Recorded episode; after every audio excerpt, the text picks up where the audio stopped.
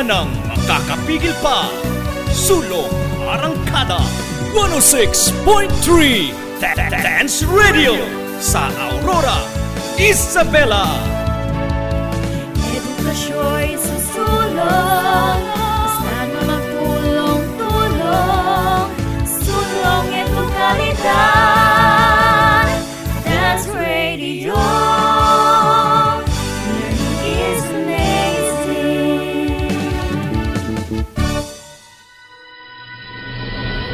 mapanuri mapagnilay, at makabayan.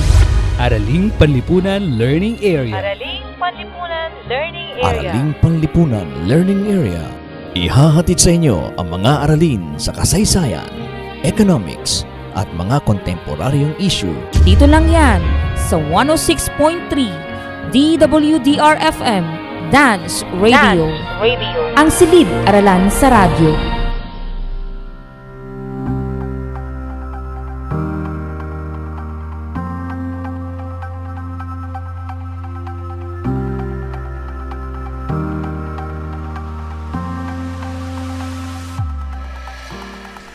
Isang mapagpala at magandang araw sa inyong lahat na nakikinig sa ating himpilan, lalo na sa inyo mga giliw naming mag-aaral ng Araling Panlipunan Grade 8. Magandang araw po, mahal naming guro. Nais ko rin kayong batiin ng belated Merry Christmas and Happy New Year.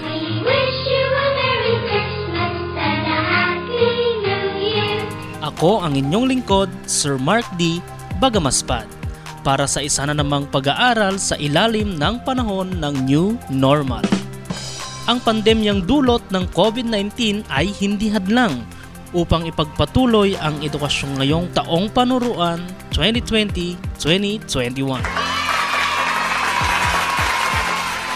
Tuloy-tuloy lamang ang inyong pag-aaral sa pamamagitan ng himpilang 106.3 FM Dance Radio. Dance Radio. Kasama natin si Sir Jacel Rizon Guillermo bilang Technical Specialist. Paalala lamang mga mag-aaral, dapat ay hawak na ang inyong papel at ballpen at higit sa lahat ang kopya ng inyong gawaing pagkatuto o Learning Activity Sheet sa Araling Panlipunan 8 para sa Quarter 2, Week 1.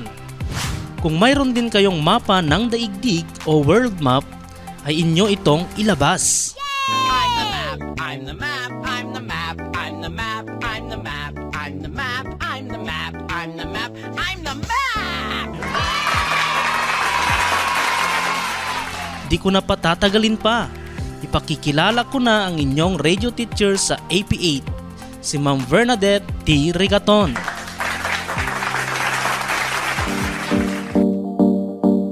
Isang mapagpala at mapayapang araw mga minamahal naming mag-aaral ng Araling Panlipunan Grade 8. Kumusta kayong lahat? Okay lang po, ma'am. Alam kong nag-enjoy kayo sa katatapos na Christmas season. Opo, ma'am! Alam ko rin ang inyong pakiramdam na kung maari ay bakasyon pa muna. Oo nga po, ma'am. Pero kailangan na nating bumalik sa regular na schedule ng pag-aaral. Excited na po ako. Sa totoo lang ay sobrang namiss namin kayong lahat. Namiss din po namin kayo. Ako ang inyong makakasama sa oras na ito, Ma'am Bernadette T. Regaton. Sigurado kong nakahanda na ang inyong last para sa quarter 2, week 1. Opo, ma'am! Tampok nito ang mga kabayas ng Minoan, Mycenaean at kabayas ng klasiko ng Greece sa kontinenteng Europa. Wow, Euro! Kung natatandaan ninyo, ang daigdig ay nahati sa pitong kontinente na kung saan isa rito ay ang Europa. Pumapangalawa ito sa liit at natatangi sa heograpiya dahil walang disyerto dito kung kaya't napakainam ang klima. Oh! Mayayaman din na bansa ang mga nakapaloob dito tulad ng Greece, Italy, United Kingdom, France at lalo na ang Germany. Oh! Tara na at sabay-sabay nating lakbayin ang mundo ng karunungan, gayon din ang naturang kontinente, particular ang bansang Greece. Excited na po kami! Nakita nyo na ba ito sa mapa mga mag-aaral? Opo, ma'am! Ito ay katabi lamang ng Turkey na bahagi ng Asya. Oh! Alam nyo ba na ang unang kabiasnan sa Europa ay naganap sa islang Crete na nasa timog na bahagi ng Greece? Talaga po? Tama ang inyong narinig. Sa islang Crete ng Greece na itatag ang unang kabiasnan sa Europa.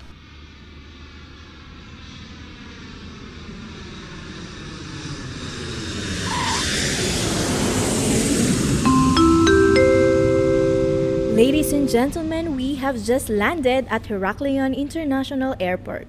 Doña Aurora Airlines welcomes you to Crete, Greece. Hayan, tayo ay nakalapag na sa bansang Greece kung kaya't handang-handa na kayo sa pakikinig at paglalakbay. Ang ating pag-aaral sa araw na ito ay may layuning nasusuri ang kabias ng Minoan, Mycenaean at kabias ng klasiko ng Greece. Ayon sa mga arkeologo, ang kauna-unahang sibilisasyong Aegean ay nagsimula sa Crete mga 3,100 BCE o before the Common Era. Tinawag itong kabias ng Minoan batay sa pangalan ni Haring Minos, ang maalamat na haring sinasabing nagtatag nito. Oh! Kilala ang mga Minoan bilang mahuhusay gumamit ng metal at iba pang teknolohiya. Nakatira sila sa bahay na yari sa Lario o bricks at may sistema sila ng pagsulat. Magagaling din silang mandaragat. Hindi nagtagal, kinilala naman ang Nosos bilang isang makapangyarihang lungsod at sinakop nito ang kabuuan ng Crete. Dito matatagpuan ang isang napakatayog na palasyo na nakatayo sa dalawang ektaryang lupa at napaliligiran ng mga bahay na bato. Ang palasyo ay nasira ng sunod-sunod na sunog at iba pang mga natural na kalamidad. Pagkalipas ng ilan pang taon na tinatayang 1,600 hanggang 1,100 BCE, narating ng Crete ang kaniyang tugatog. Umunlad ng gusto ang kabuhayan dito, dulot na rin ng pakikipagkalakalan ng mga Minoan sa silangan at sa paligid ng Aegean. Dumarami ang mga bayan at ang Nosos ang naging pinakamalaki. Sila ay masayahing mga tao at mahiligin sa magagandang bagay at kagamitan. Maging sa palakasan ay di nagpahuli ang mga Minoan. Sa ating pagpapatuloy ay isa pang kabiasnan ang nabuo na tinawag na kabiasnang Mycenaean. Ang Mycenae na matatagpuan 16 kilometro ang layo sa playa ng karagatang Aegean ang naging sentro ng kabiasnang Mycenaean. Ang mga lungsod dito ay pinag-ugnay ng maayos na daanan at mga tulay. Napaliligiran ng makapal na pader ang lungsod upang magsilbing pananggalang sa mga maaring lumusob dito. Pagdating ng 1400 BCE, isa ng napakalakas na mandaragat ang mga Mycenaean at lubos na nilang nasakop ang Crete. Nayugnay nila ang Crete sa lumalagong kabiasnan sa Greece. Maraming mga salitang Minoan ang naidagdag sa wikang Greek. Ang sining ng mga Greek ay naimpluwensyahan ng mga estilong Minoan. Di naglaon, ang mga kwento na ito ay nag-ugnay sa mga tao at sa mga Diyos-Diyosan. Ito ang sinasabing naging batayan ng mitolohiyang Greek. Sa bandang huli, hindi na iligtas ng mga pader na kanilang ginawa ang mga Mycenaean sa paglusob ng mga mananalakay. Noong 1100 BCE, ang pangkat ng mga Dorian mula sa Hilaga ang pumasok sa Greece at iginupo ang mga Mycenaean.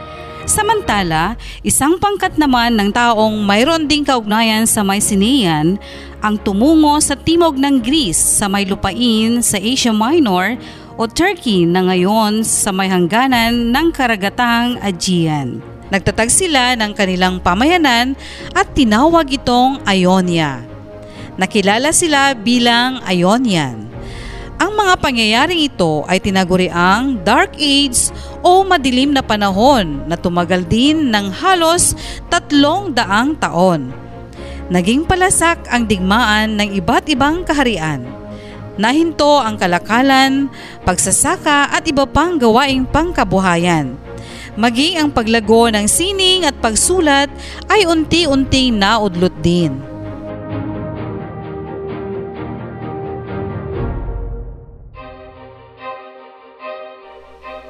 Dahil sa mga digmaan, nagtayo ng mga kuta ang mga Greeks sa mga lugar sa gilid ng mga burol at sa mga taluktok ng bundok upang maprotektahan ang kanilang sarili sa pagsalakay ng iba't ibang pangkat.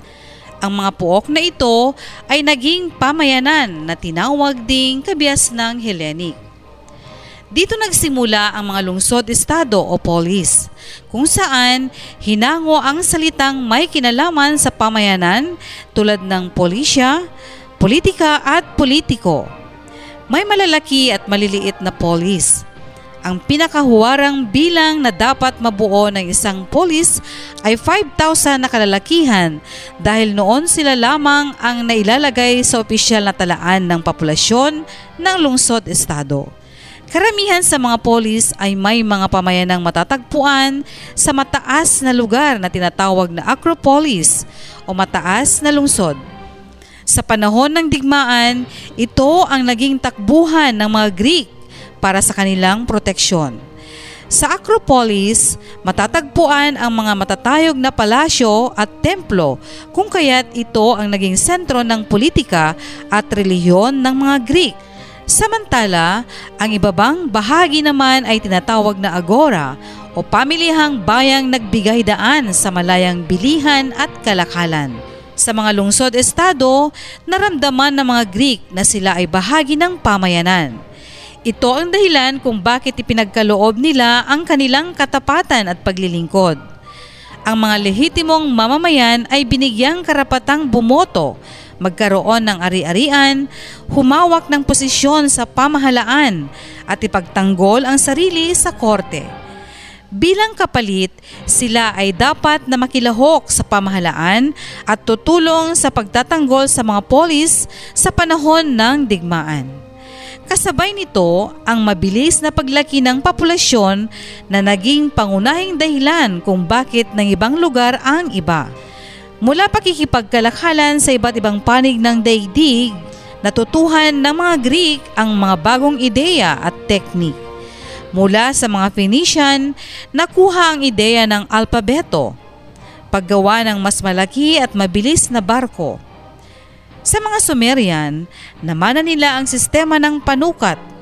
Sa mga Lydian, natutuhan nila ang paggamit ng sinsilyo at barya na tinatawag na plota sa pakikipagkalakalan. This is Sparta!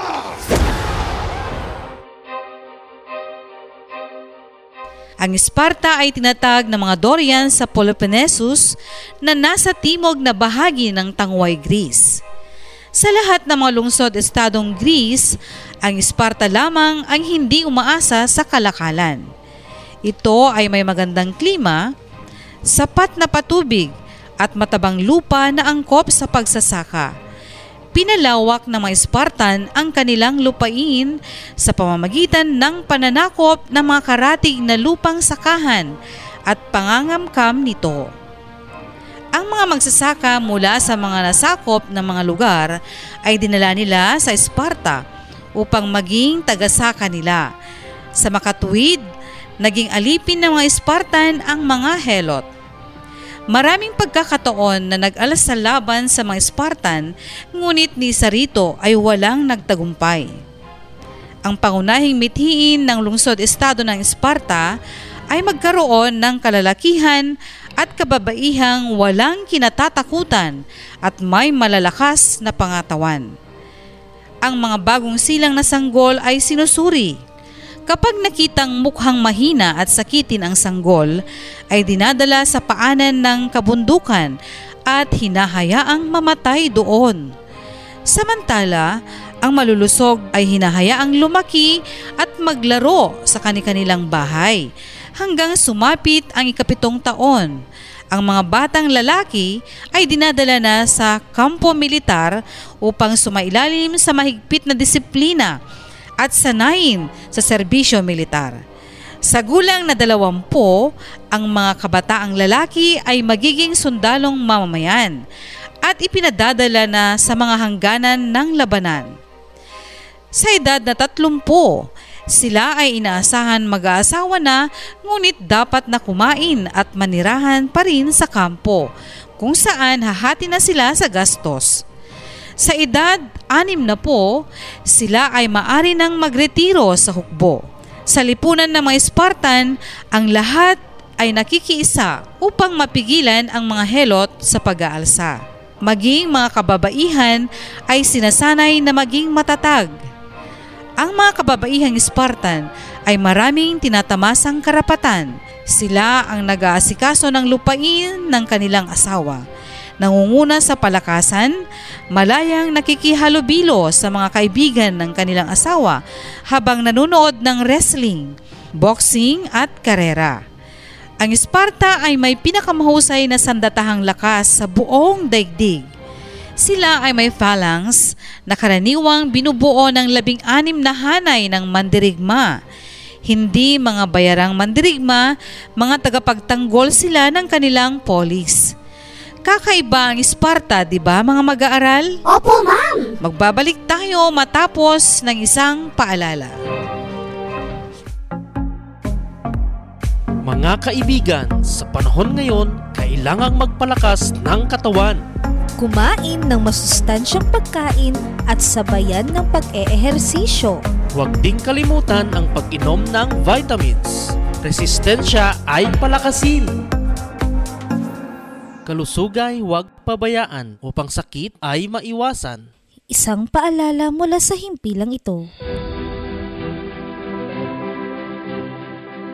Tayo ay magpapatuloy sa ating talakayan.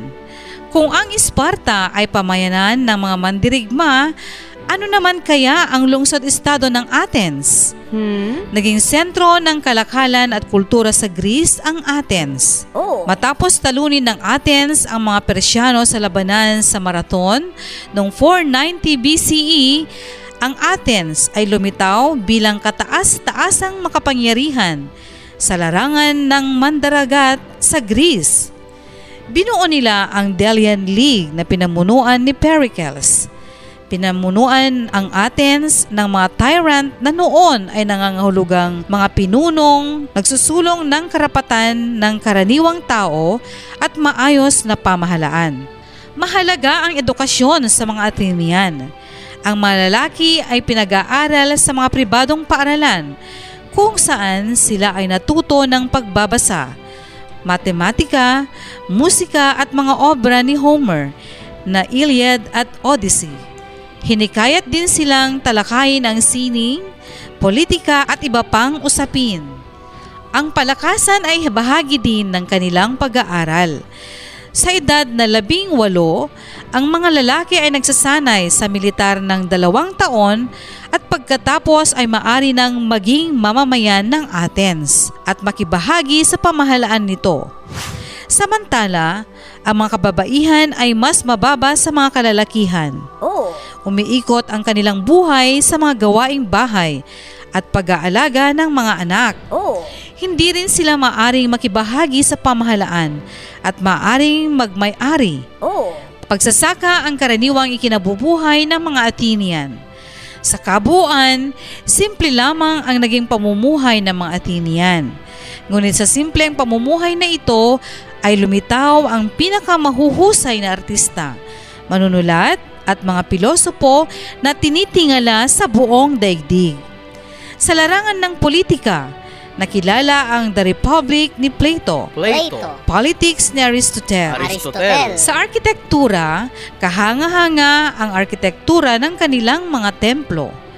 Ang tatlong natatanging estilo na Ionian, Doric at Corinthian ay naperpekto nila ng husto. Ang pinakamagandang halimbawa ay ang Parthenon, Parthenon. isang marmol na templo sa Acropolis. Ito ay tinayo ni na Ictinus at Callicrates bilang handog kay Athena, ang diyosa ng karunungan. Ang pinakadakilang skulptor ay si Phidias. Phidias. Kinilala din sa larangan ng kasaysayan si Herodotus. Herodotus. Tinawag siyang ama ng kasaysayan. Isa pang historiador ay si Thucydides na sumulat sa Anabis. Ang ama ng medisina ay si Hippocrates. Itinaas niya ang larangan ng medisina bilang agham at hindi bunga ng mahika. Marami ring Greek ang nakilala dahil sa kanilang naging ambag sa larangan ng agham at pilosopiya. Si Pythagoras ay nagpasikat ng doktrina ng mga numero. Si Aristotle ay nagpakadalubhasa sa pag-aaral ng hayop, halaman, astronomiya at pisika. Nais ni Pericles na manatili ang kapayapaan di lamang sa Athens kundi maging sa mga kalapit nitong mga lungsod-estado at maging sa Persia. Habang umuunlad ang Athens, lumawak din ang kanilang kapangyarihan sa kalakhalan. Ito ang dahilan kung bakit naging imperyo ang Athens. Aba! Hindi lahat ng lungsod-estado ay sumang-ayon sa ginawa ng Athens na pagkontrol sa Delian League Kaya't ang mga lungsod-estado na kabilang dito tulad ng Sparta, Corinth at iba pa ay nagtatag ng sarili nilang alyansa sa pamumuno ng Sparta at tinawag nila itong Peloponnesian League. Peloponnesian League. Ang pagkakaroon ng dalawang liga sa Greece ay nagdulot ng digmaang Peloponnesian. Sa kalaunan ay naging bahagi ng Imperyong Macedonian ang bansang Greece. Ang Macedonia ay isang makasaysayang rehiyon na sumasaklaw sa mga bahagi ng Hilagang Greece at Balkan Peninsula.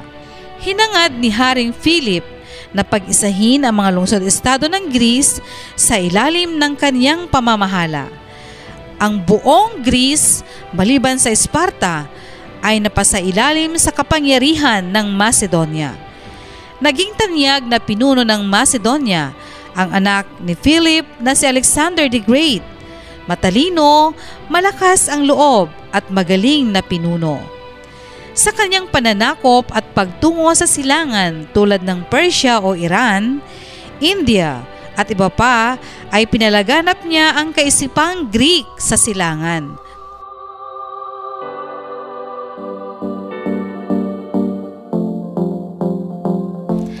Ayan, inyong napakinggan ang tungkol sa pagkakatatag at mga pamana ng pinakaunang kabiasnan sa Europa, ang kabiasnang classical ng Greece.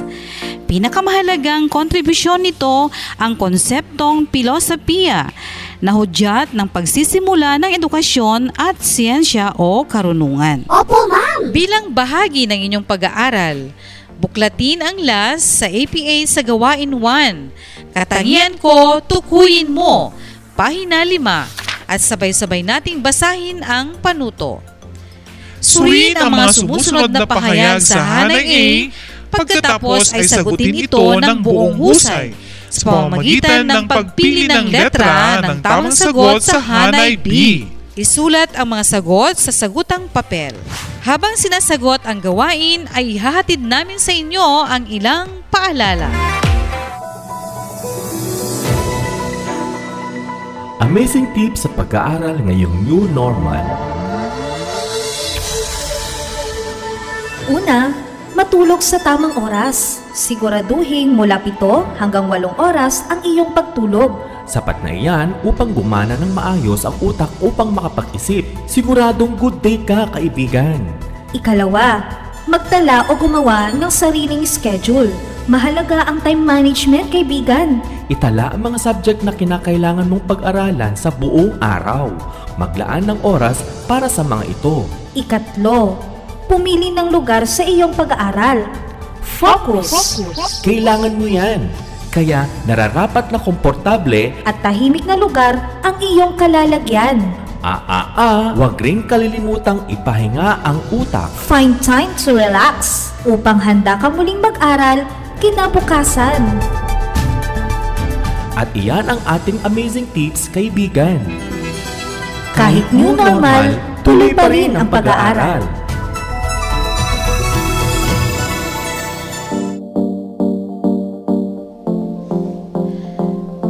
Tayo ay nagbabalik. Dumako na tayo sa gawain 2, Daloy ng mga pangyayari. Pahina 6 sa inyong last. Gawain 3, magkatulad o magkaiba. At gawain 4, suriin mo, mabuti o masama sa parehong pahina. Sundan lamang ang mga panuto sa mga naturang gawain. Para naman sa panghuling gawain, Buklatin ang huling pahina ng last sa bahaging reflection. Isulat lamang ang inyong mga sagot sa sagutang papel. Huwag mag-alala kung hindi ito natapos dahil may sapat kayong oras matapos ang ating broadcast. Okay po, ma'am. Ngayon ay binabati ko kayo sa inyong sipag at tiyaga sa pakikinig at pag-aaral. Hanggang sa susunod nating pagsasama-sama sa paaralang Panghimpapawid. Ako ang inyong radio teacher, Ma'am Bernadette T. Regaton. Paalam!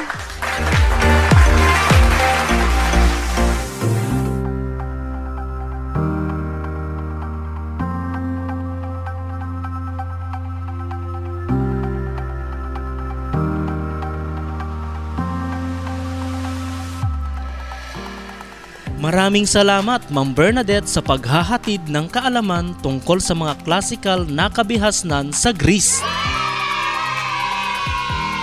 Kung may mga katanungan tungkol sa ating aralin, mag-text lamang sa numerong 0905-495-3336 o kaya mag-chat lamang sa inyong guro sa AP8.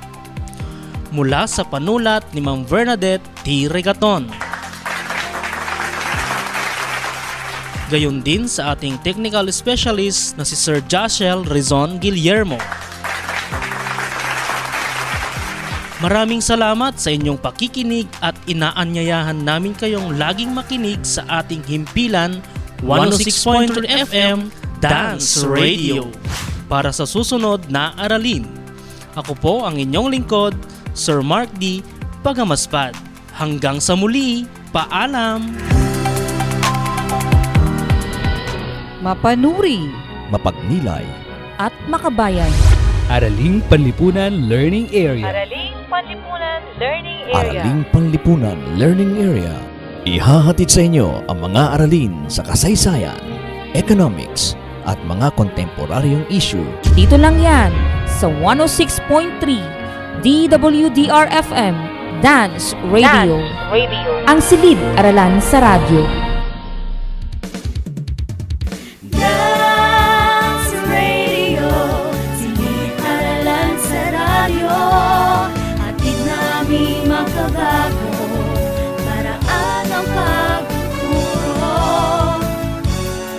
Wala nang makakapigil pa. Sulong Arangkada 106.3 Dance Radio sa Aurora, Isabela. Edukasyo'y susulong Basta'n magtulong-tulong Sulong ito kalidad